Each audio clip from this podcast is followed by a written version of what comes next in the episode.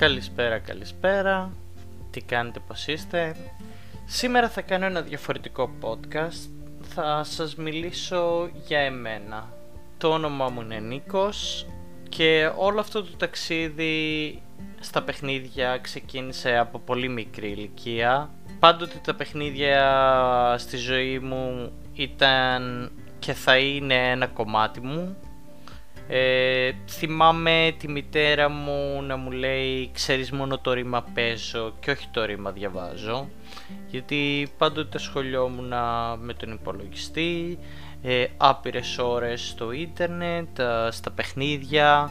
Τότε δεν υπήρχαν πολλά. Ε, θυμάμαι τα πρώτα παιχνίδια να είναι ε, το Red Alert, το Civilization, το 2, το Mist και κάποια άλλα που βγήκαν αργότερα.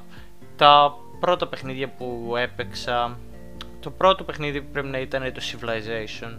Ένα strategy παιχνίδι στρατηγικής το οποίο πέρασα αρκετές ώρες uh, στον υπολογιστή και στην οθόνη μπροστά. Η ενασχόλησή μου με τα παιχνίδια και τον προγραμματισμό συνεχίστηκαν μετά ε, καθώς έψαχνα στα MS-DOS, έψαχνα στο ίντερνετ. Τότε το ίντερνετ ήταν ε, πολύ σκοτεινό, καμία σχέση με τώρα. Ε, δεν υπήρχε καθόλου διαφάνεια στο ίντερνετ, μπορούσες να βρεις από την πιο χρήσιμη πληροφορία στην πιο άσχετη πληροφορία και στην πιο dark πληροφορία. Ε, τότε άκμαζε πάρα πολύ το ίντερνετ, και δεν υπήρχαν δικλείδες ασφαλείας όπως υπάρχουν τώρα. Μεγαλώνοντας ε, με τα παιχνίδια και το ίντερνετ και τους υπολογιστές ναι μπορώ να πω ότι είχε έναν κοινωνικό αντίκτυπο ε, μιας και ήμουνα το παιδί που μεγάλωσε στα ίντερνετ καφέ ήμουνα το σπασικλάκι, nerd όπως το λένε ε, και μπορώ να πω ότι υπήρχε μια κλίκα στις παρέες που ήταν οι nerd και οι άλλοι ήταν οι πιο ε, οι πιο γνωστοί και οι πιο κάνουν παρέα και βγαίνουν έξω και όλα αυτά. Οπότε μπορώ να πω ότι στην νεαρή μου ηλικία μπορεί και να έφαγα λίγο bullying αλλά αυτό δεν με πτώησε και συνέχισα αυτό που αγαπούσα, δηλαδή να, να ψάχνω τα παιχνίδια, να παίζω άπειρες ώρες και να προσπαθώ να μαθαίνω το παιχνίδι στην φάση του που να ήμουν σαν επαγγελματίας. Μεν τότε δεν υπήρχε αυτή αυτό το trend που υπάρχει σήμερα που μπορείς να βγάλεις ε, πολλά λεφτά από το παίζοντας παιχνίδια γιατί αυτό δημιουργήθηκε αργότερα. Αν όμως το είχα κάνει τότε πιστεύω θα είχα βγάλει πάρα πολλά λεφτά.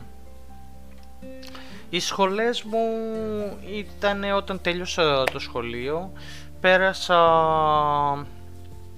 ε, στην ιατρική στο εξωτερικό όπου πήγα δύο χρόνια ε, δεν μου άρεσε, δεν ήταν αυτό που ήθελα, οπότε γύρισα πίσω. Θα σας τα πω λίγο γρήγορα. Έκανα ιατρική πληροφορική όπου ασχολήθηκα και περισσότερο με προγραμματισμό. Ε, μετά έκανα εσωτερική διακόσμηση, μιας και σχεδιάζω πάρα πολύ. Και, στο, και μετά αποφάσισα και πήγα και έκανα game design στο Vancouver Film School στον Καναδά. Ε, ε η ζωή στο εξωτερικό από μικρή ηλικία ήταν δύσκολη αλλά με βοήθησε να εξελιχθώ και να κάνω πάντα αυτό που αγαπάω και αυτό που πιστεύω ότι θα κάνω καλύτερα γιατί άμα κάνεις κάποια δουλειά που δεν την αγαπάς δυστυχώς δεν θα την κάνεις ποτέ τέλεια. Ε, επίσης ταυτόχρονα έκανα streaming από το 2013 μέχρι και σήμερα ε, gaming ε, και διάφορα βιντεάκια πάνω στο χώρο των παιχνιδιών.